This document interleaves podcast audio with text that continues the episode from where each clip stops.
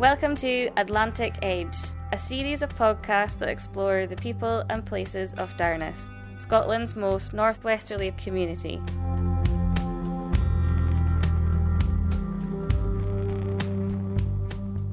My name's Nicola.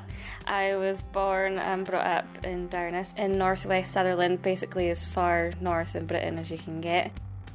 I left high school when I was 15. I then moved to Inverness, which is the nearest city to Durness. It's 110 miles more towards the east. I was there for three years, did an apprenticeship in a salon for hairdressing, got some experience, got my clients, and then left when I was 18 and came back home, set up business, started off mobile, and then eventually opened a salon. The village of Durness is um, located in northwest Sutherland. It's the most northwesterly point of mainland Britain. It's quite remote and not hugely populated, but it is a beautiful place. When I moved back, people were really surprised.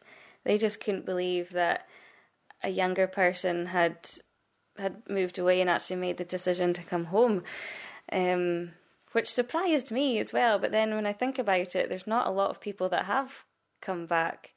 It was funny though because the minute I moved home, there was people saying oh, are you going to start doing hairdressing? Because I really need my hair done and I'm fed up of travelling to go and get it done. And it'd be great to get it done in the village. It'd be a good asset to the village and other business. And I thought, well, I'll try it for a while and see how it is. So when I first started, I was set up in the local football club's uh, changing rooms. Um, which was fine. It was good. They let me put a sink in, so I had my sink, and there was already a mirror. So I had a sink, a mirror, and a chair, and that was me. I wasn't there for that long because in the winter um, the water pipes freeze. And one day I went in and they'd all frozen and burst. So, uh, like, all my stuff was ruined and waterlogged, and so I had to take everything out. And then I thought, what am I going to do now? I've got clients booked in. Then I started doing mobile services.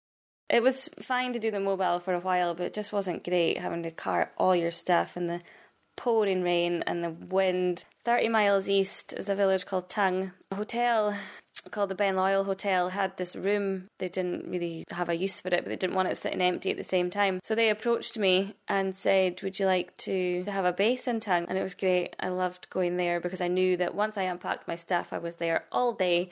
People would come to me and it just make so much better use of my time.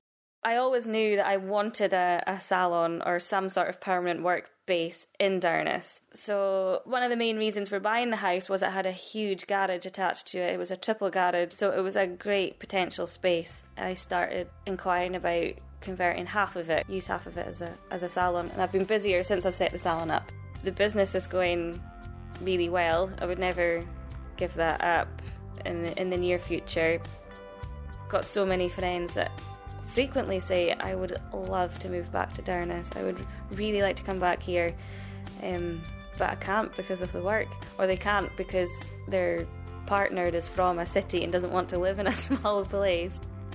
My hopes for the future of Durness would be for it to be a thriving community. I would love um, younger people to, to move here. I'd be happy to stay here if other people are going to do it as well. Atlantic Edge is produced by Will Sadler and commissioned by Ronnie Lansley of Durness Local Studies Group.